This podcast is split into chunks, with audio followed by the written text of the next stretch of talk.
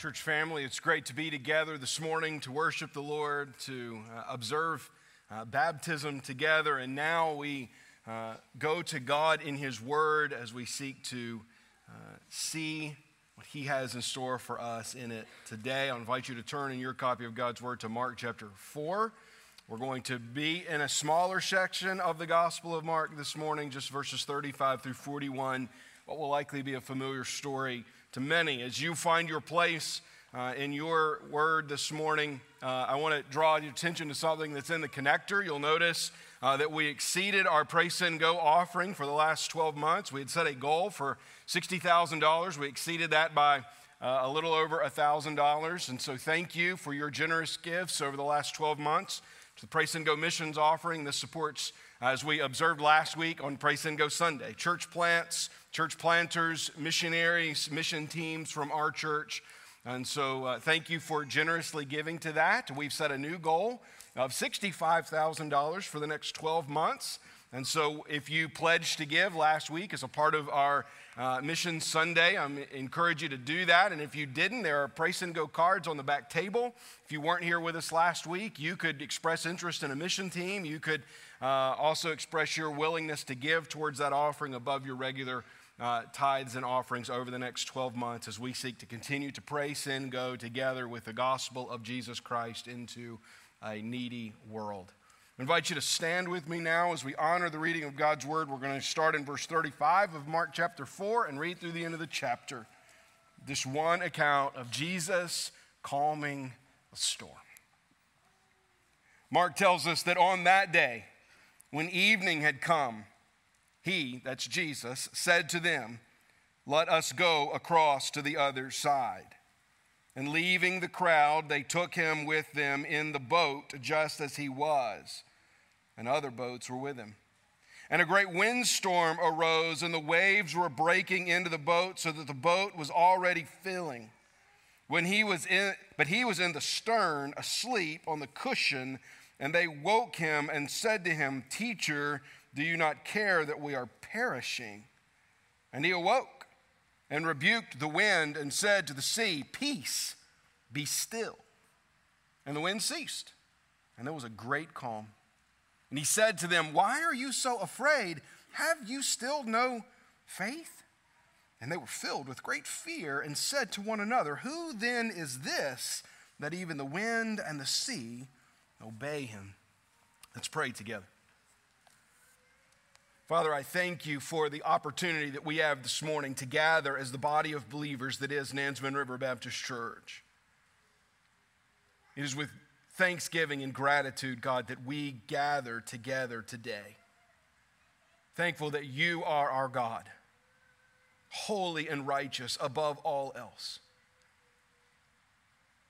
Thankful, God, for the sign of baptism in the life of Madison, professing publicly her faith in Jesus. For the truth of your word that speaks to our hearts. We pray now by the power of your Holy Spirit that you would change us because your word is truth and is sharper than any two edged sword.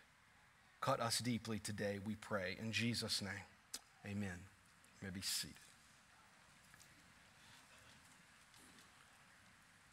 It was not lost on me, by the way, as I was preparing this this week, that we were watching a literal storm. A a massive storm. It, it seemed that this was a very large hurricane, not only powerful and hit a very populated area down in Florida, causing uh, great damage. On our Facebook page, we put out a few days ago uh, how you can support through Send Relief. Uh, what will likely be thousands and thousands of Southern Baptists through disaster relief organizations and churches just like ours that will head to Florida and will clear houses and clear debris and feed people uh, for weeks and probably months to come. And so you could go to our Facebook page and see that there, how you could give uh, towards that effort. But as I'm preparing this sermon this week about a storm, watching a storm, and then uh, in a lesser way than they did in Florida, we enduring the storm at the beginning of the weekend. We so often mark time uh, by events like this. Growing up in South Louisiana, like I did, there, there are a couple of storms that had come through that part of the world that really were before and after events. When I was a teenager uh, in middle school, Hurricane Andrew came through. Remember Hurricane Andrew that did, had great damage in South Florida, and then it came through the Gulf. And we often mark time by do you remember, did you live during Hurricane uh, Andrew? And then uh, after I had left Louisiana, Hurricane Katrina came through, causing so much damage and destruction in uh, New Orleans, and I know still in South Louisiana. They mark time by was it before or after Hurricane Katrina? Because it changed so much of the landscape, and Florida will do that now with this storm. That uh, west coast of Florida will always be marked by the passing of this storm through that community and the effect that it had. Now, we are going to see in the text today a literal storm. This is an actual storm that came up in the life of Jesus and his disciples and what happened, but th- there's more to the story than just a physical, literal storm that came upon the Sea of Galilee.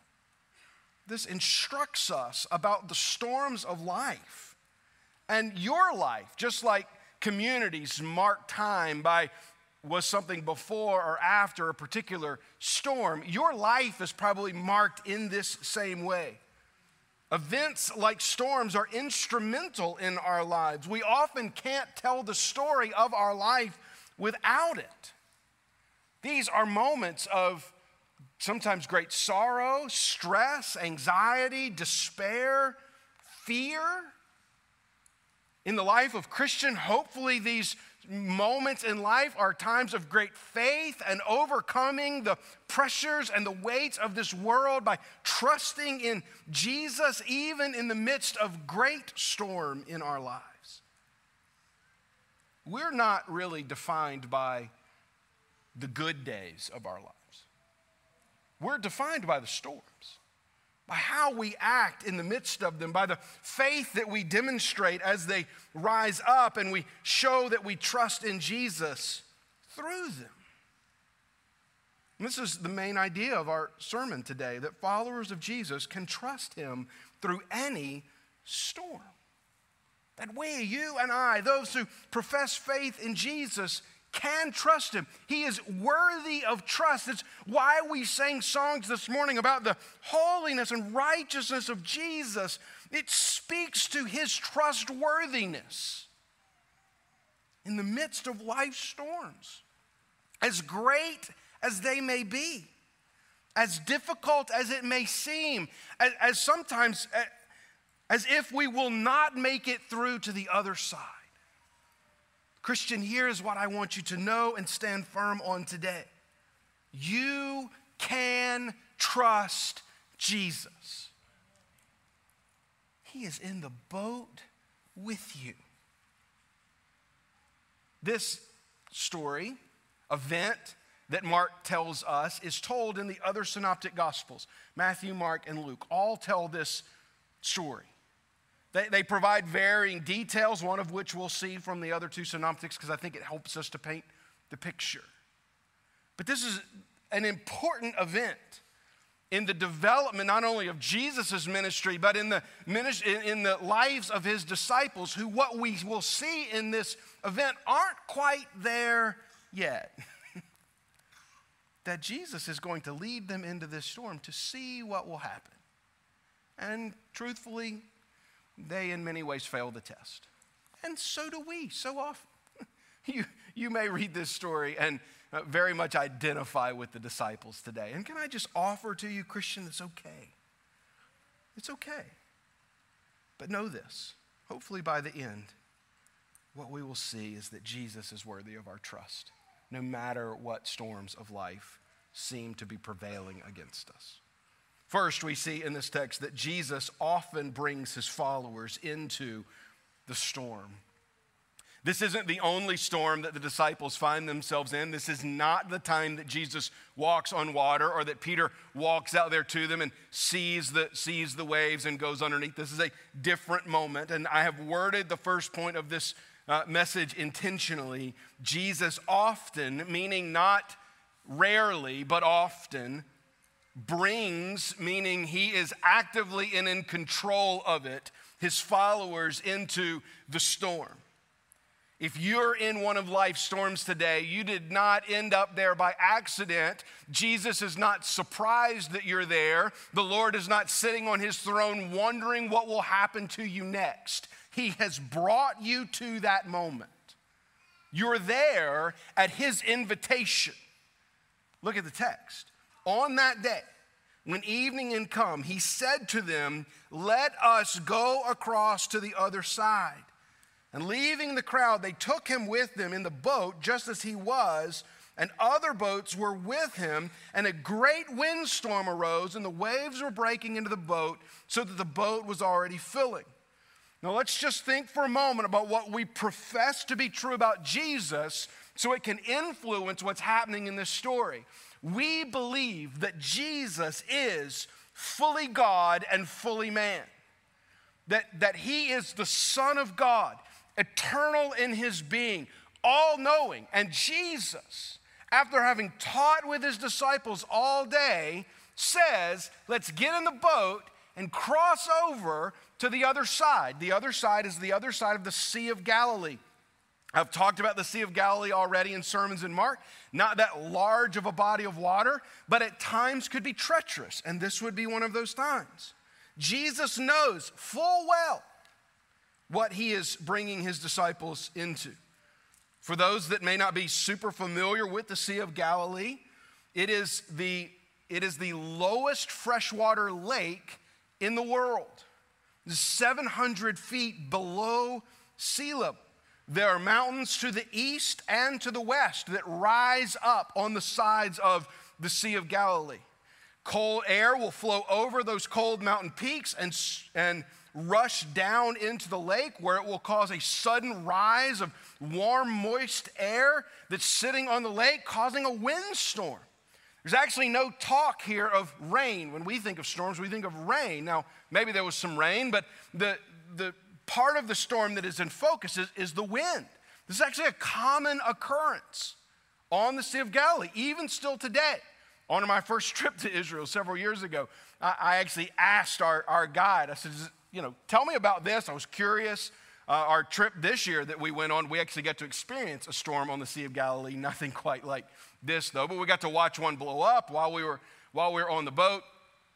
And I asked, and he said, Yeah, it's actually, there are times tourists, other people will be on the beach of the Sea of Galilee and they won't know the warning signs and they'll ignore what pe- the warnings of other people and people will die. That waves will come in and crash into people and pull them out to sea. It, it, it's an actual thing that still happens today. Jesus is not caught unaware by this, even though what we're going to see in a moment is that he falls asleep.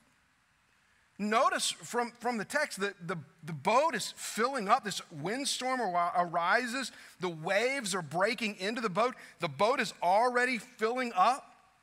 The disciples, in great despair, feel as if they are in danger because they are in a dangerous situation. It's going to seem in a moment as if Jesus is going to scold his disciples, but it is not because of the situation. Jesus is not making light of the wind that is pressing against the boat. He's not making light of the waves that are overlapping the boat. Jesus is going to challenge their faith in Him, not their view of reality. And their view of reality is that this is a dangerous situation. Keep in mind, numerous of Jesus' disciples were fishermen. It's possible that this was one of their boats. And so here they are on this boat at night. The winds sweeping up the waves, the text telling us that the waves are filling the boat. This is a dangerous moment, but make no mistake, it is not a dangerous moment by accident. This is a test. It, Mark makes note for us in verse 35 that it happens on that day, meaning on the same day that Jesus sits with his the, the great crowd and then later just with his disciples and tells several parables about the kingdom of heaven and that he's talked to them about faith and he's talked to them about the seed that is the gospel and how it bears fruit and how it grows large in our lives and in the world. And it is on that same day that this event occurs. This is a test of their faith.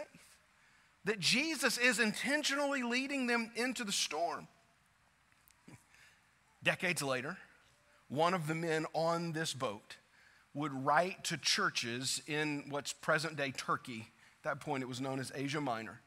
And he would begin his letter in 1 Peter chapter 1 like this Blessed be the God and Father of our Lord Jesus Christ. According to his great mercy, he has caused us to be born again to a living hope through the resurrection of Jesus Christ from the dead, to an inheritance that is imperishable, uh, undefiled, unfading, kept in heaven for you, who by, the, who by God's power being guarded through faith for salvation, ready to be revealed in the last time. So Peter is building them up in their faith, saying, God has got you, God is in control, God is the one who's birthed salvation in you. Notice what he says next.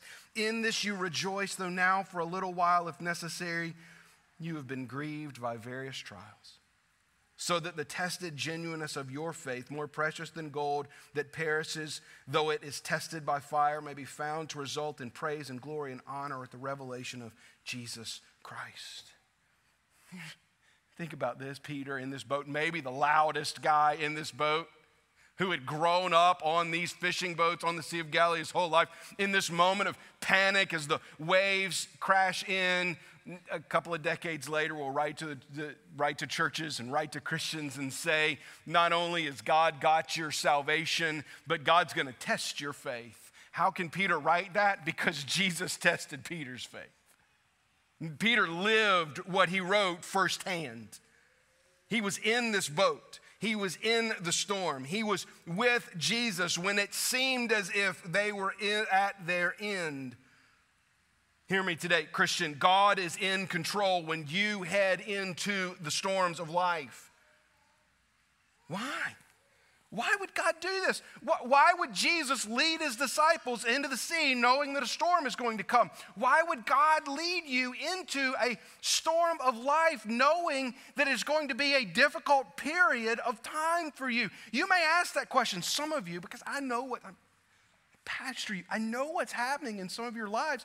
And some of you are sitting right here, right now, and this is a difficult moment for you. Because you woke up this morning going, God, why are you letting this happen? God, why are we going through this? It may have been even difficult for you to get dressed and come down here this morning because that why has weighed so heavy on you. Say, why? why, why is the storm not giving up? Why is the storm still battering me? And, and now I'm going to come and find out that God has taken me into the storm. Why would He do that? Because storms try us, storms test us. Storms provide the fire that is needed to refine us into the image of Jesus. This is what storms do. Storms are a test for us. Now, let's put this in the right context. This, it's not God up in heaven going, I'm going to see what he can handle today. I'm going to really throw something at her today to see if she'll be able to deal with it. No, this is, this, we, we serve a loving and caring God. And he loves you, And he cares for you. He wants the best for you. But here's what we need to understand as followers of Jesus Jesus wanting the best for us means that He wants for us to be like Him. This is what He wants. That is the best for us. Don't, don't assume that the world's understanding of what is best for us is what is actually best for us. What's actually best for us is Christ likeness. What's actually best for us is holiness. What's actually best for us is what God wants for us. And it is the storms of life that refine that in us.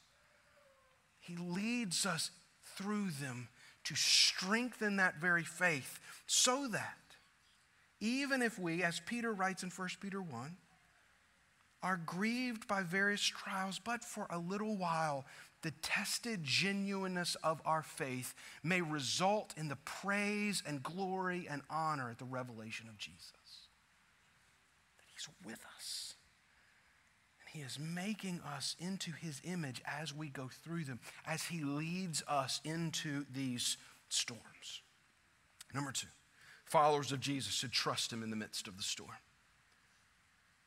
This is the simple message of this last story in Mark chapter 4 that we should trust him as, as, as the wind bears down and the waves crash over, and we can't seem to see our hand in front of our face due to the darkness of the storm, we trust in Jesus.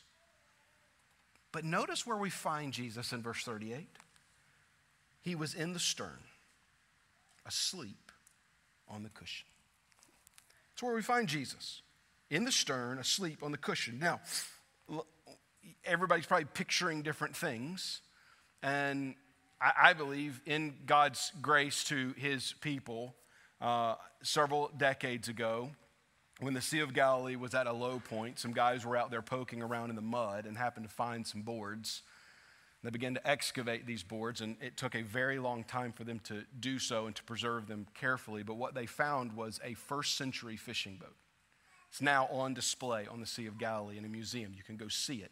It is, it is without a doubt the kind of fishing boat that Jesus would have been on. It's not the fishing boat that Jesus would have been on, but it is the kind of fishing boat. So we can now get a really good picture. This boat would have been about 27 feet long. All right? Would have been about seven and a half feet wide. This is not a very big boat. I mean, it may be the size of this platform that I'm, that I'm standing. about 10 steps across. In, in when it's in fish, when it's being used for fishing, there'd only be about four people on it. Now, every one of those people had a job and they, they would be fishing. It could carry about 15 people, though. That's why Jesus and the disciples, so there's 13 people on this boat. And at the bow and the stern, so at the front and the back, there would be a platform that was large enough to where a cushion could be placed underneath it.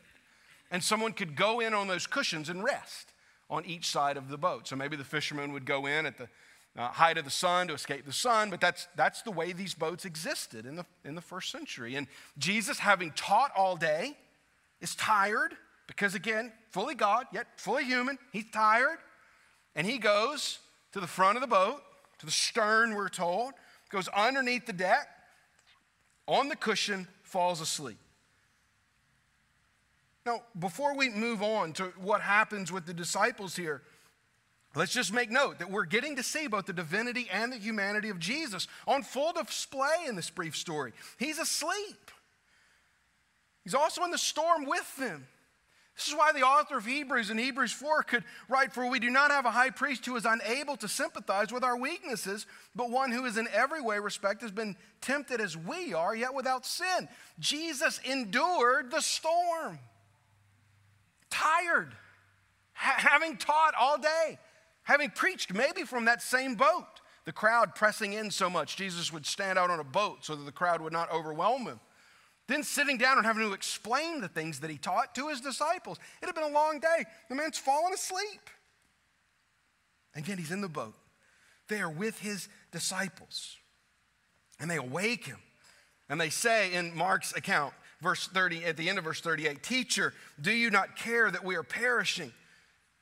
Now, just quickly make note of what Luke writes and what Matthew writes. In Luke 8 24, they say, Master, Master, we are perishing. In Matthew 8 25, they say, Save us, Lord, we are perishing. So, do you notice the difference? In, in Mark's account, they call him teacher. In Luke's account, they call him master. In Matthew's account, they call him Lord. In Mark's account, they ask a question Do you not care that we are perishing? In Luke's account, they just make a definitive statement We are perishing. The same in Matthew's account. You notice the differences here?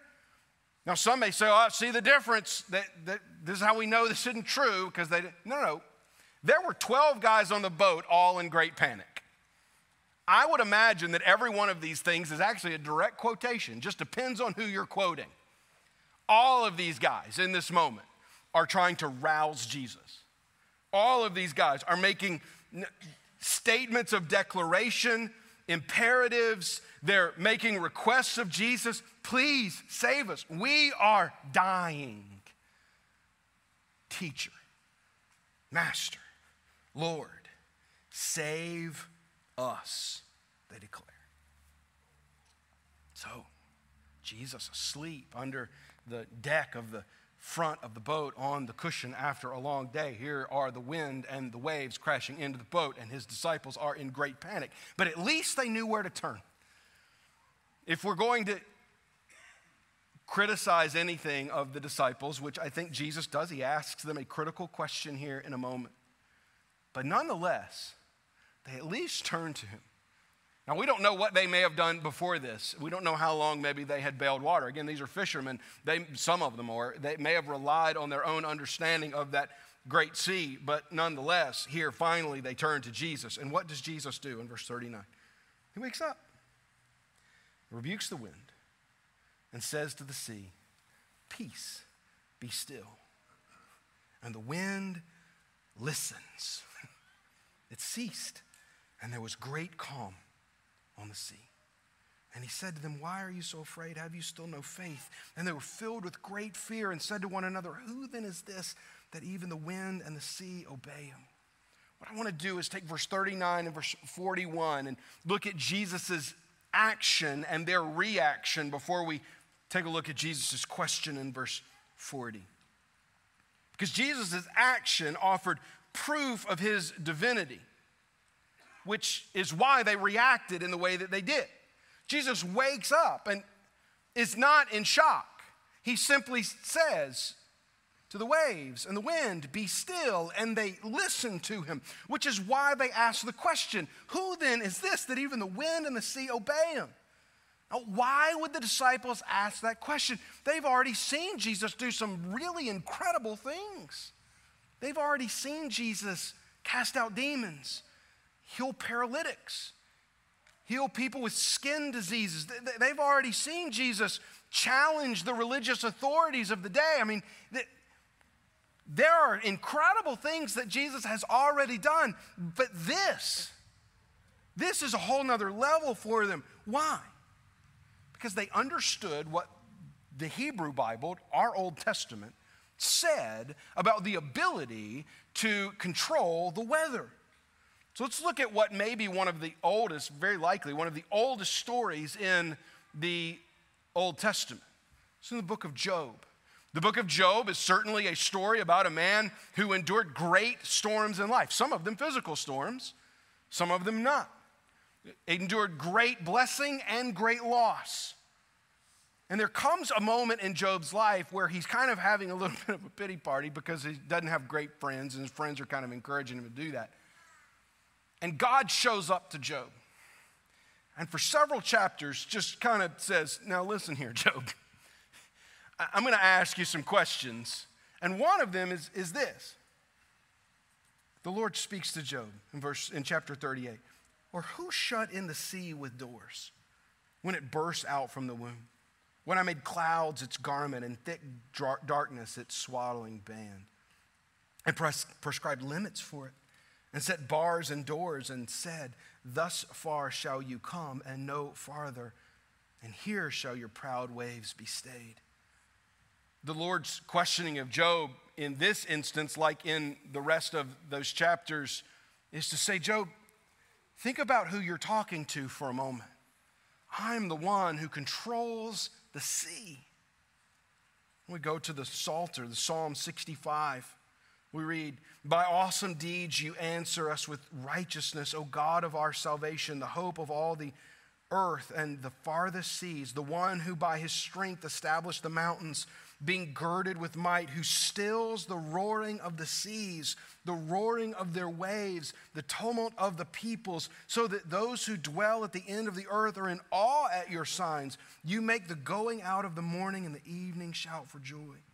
Later in Psalm 89, calming of the seas would be used as an intentional comparison to ask the question who is like the Lord? The psalmist writes, O Lord God of hosts, who is mighty as you are? O Lord, with your faithfulness all around you, you rule the raging of the sea. When its waves rise, you still them. So we should not be surprised by the disciples' question when they ask, Who then is it, this that even the wind and the sea obey him? Because here's what they know only God, only God can control the wind. Only God can control the waves. Only God has the power to calm the storms. Who then is this? He is Jesus, the Son of the Most High God, fully God and fully man, who, hear me today, Christian, can calm every storm of life. He's in this boat with you, He's in this boat with His disciples. But then He turns and asks them this question why are you so afraid? Have you still no faith? Why do we so often, church family, allow fear of the storm to overcome us? Because the same reason the disciples did. that their confidence and their assurance and their trust in Jesus wasn't as firm as it should have been in that moment. And so Jesus gently asks them, Why were you so afraid?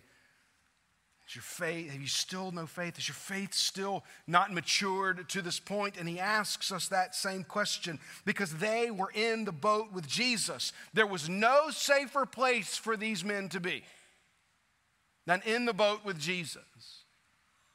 And in the in the early church, post New Testament writing in the in the second and third century, it became very popular. A very popular way of interpreting scripture was, was known as uh, a way known as uh, allegorizing, where you take everything in a story and make it symbolic for something. And they would often really kind of get off base with, with how far they would stretch these allegories. But a very common early church allegory in this story was to view the boat as the church and, and to emphasize the safety that the disciples should have felt because not just they were in a boat, but because they were in the boat. And what made it the boat? It made it the boat because Jesus was in that boat. And here's what the early church fathers would say the church is the boat. And it's, there is no safer place for us to be, not because the church is a boat, but because the church is the boat, because Jesus is in the boat with us. We have Jesus in the boat with us. We do not need to be afraid no matter what the wind and the waves do. We can have faith because we are the church. We are in the boat quickly before we make our point of application. We go back just to that very beginning in verse 35. On that day, Mark is making this connection from the teaching of Jesus to this event now. On that day, where Jesus had taught to them about a mustard seed growing into this great plant in faith and, and the seeds of the gospel falling on good soil and sprouting up, he says at the end of that parable in verse 20 of Mark chapter 4. But those that were sown in the good soil are the ones who hear the word and accept it and bear fruit 30 fold and 60 fold and 100 fold. What's Jesus looking for here? Jesus is looking for fruit in the storm. And fruit in the storm looks to Jesus and says, I am in the best place I can possibly be, no matter what rages around me, because I am in the boat with Jesus. So what? In whom do I trust when my faith is tested by a storm? Do you look at your bank account? I think, oh, we got money to cover it. Do, do you look at your health insurance plan and say, oh, we got, we got good doctors that can fix it? Do you look at your degrees and think, oh, I've got the education to solve this problem? Do you have people that seem like they can they know how to kind of navigate life and do you call them in the midst of the storm and you say, "Hey, can you can you help me out of this?" Or do you look to Jesus? The author and perfecter of our faith, the one who invites us into the boat and sails it into the night, knowing that the storm is coming, and yet still says, Why are you afraid? There are so many other worldly things that people, yes, even Christians, put their faith in in the midst of the storm. But know this those things fail us, but Jesus never will. Those things are limited, but Jesus is unlimited. Those things are temporal, but Jesus is eternal. When we are tested by the storm, the one place we should fix our eyes is to the one who brought us into the boat to begin with Jesus. Do you look to Jesus who can rescue you from any storm? And even if it seems like he's not rescuing you in this moment, because again, I know some of you are just in the midst of raging wind and waves. You feel like the boat is about to sink. Keep your eyes on Jesus. Because regardless what happens in this life, there is great reward for those who keep their eyes on Jesus. When I preached this five years ago, six years ago, from the Gospel of Luke, I ended with Psalm 107. And I was intentionally trying to not make this sermon exactly like that sermon, even though they're very similar. And let's just be honest, the truth of the passage is the truth of the passage. And so it, it is a very similar sermon. But I can think of, I thought of no better way to end this sermon than the same exact way I ended that one, because to be honest with you, I think Psalm 107 speaks the best to it. And Psalm 107 is a story, it's kind of a lengthy psalm, but it's a story of the redeemed and a picture of how God saves his people. It begins by calling the redeemed to say so, that calls the redeemed to, to testify about how they have been redeemed. Then the psalmist writes several stories about people, some who are wandering in the desert, some who are in dark prison, some who have found themselves in affliction, and some who are out to sea. And listen to the story of the redeemed as pictured by those who are out to sea.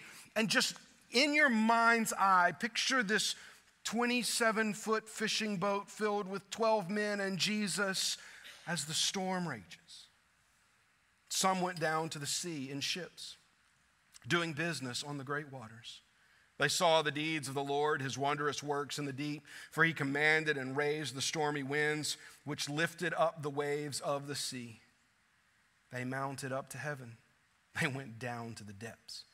Their courage melted away in their evil plight. They reeled and staggered like drunken men and were at their wits' end. Then they cried to the Lord in their trouble, and he delivered them from their distress. He made the storm be still, and the waves of the sea were hushed. Then they were glad that the waters were quiet, and he brought them to their desired haven. Let them thank the Lord for his steadfast love, for his wondrous works to the children of man. Let them extol him in the congregation of the people and praise him in the assembly of the elders. Hundreds of years before Jesus would physically do this, the psalmist writes for the people this example, this illustration of God's redemptive work in our lives through picture in the sea. And then Jesus does exactly that. And then notice what the people are called to do. Let them thank the Lord for his steadfast love, for his wondrous works to the children of man. Let them extol him in the congregation of the people and praise him in the assembly of the elders. Here's the invitation in the psalm the invitation of the psalm is one to put your faith in Jesus, the one who can and does calm storms, the one who gets in the boat with us and rides through those storms with us, saying, Fix your eyes on me. And then it calls us to gather together as the redeemed of God and say, God has rescued me from. God has rescued me from the storm. Because no matter what storms we face in life, the greatest storm that we face is our own sin, the darkness of our hearts that separates us from God. And yet, Jesus, just as He calmed the wind and the waves on that day, takes our sin on the cross and saves us from that great storm and those who have been redeemed, those who have been saved from that great storm, are called then to gather with the congregation, to gather with the assembly. Both those, by the way, are the words for church in the New Testament. To gather with the church and to declare, I have been redeemed by a faithful God. So, church, that is what we declare together today. Whether your life right now seems like smooth sailing or the waves are crashing over and the boat is filling, keep your eyes on Jesus, knowing, knowing that He has redeemed you. Now, quickly, maybe somebody brought you in here today. You say, You've talked to Christians a whole lot. Well, I'm, I'm not a Christian. Know this, my friend. The boat is filling fast for you. And there is no amount of bailing out water that will save your boat from sinking. But Jesus invites you into a different boat. Jesus invites you into this boat. He invites you into the boat where He is. And if you will but join Him, I cannot promise that life will be smooth sailing. I can actually promise you the opposite of that. But he will forgive you of your sins and redeem you, and you too can gather with the congregation of God and say, He is faithful. And I trust him above all else. Let's pray together. Father, we thank you that you provide such a great hope that we can fix our eyes on Jesus no matter the storm that rages. No matter if we can see the storm on the horizon if the storm is in our midst right now, or if the storm, the last storm, is in our rear view, we know that Jesus remains in the boat with us. We know that we fix our eyes on Him. All will be well. Help us, oh God. Help us, we pray, to be men and women of faith, the congregation of God. Let us praise you in the storm, we pray. In Jesus' name, amen. Before we sing, I would just offer a brief invitation. If, if that's you, the last group that I spoke to, and you, you said, I want to put my faith in Jesus because I certainly know my, my boat's filling fast because of my sin. At the end of the service, I'll be in the lobby. Come and find me. Let's talk about how you can follow Jesus with your life. Church family, what we do now is we respond by worshiping the one who's our Savior in the midst of the storm. Would you stand with me?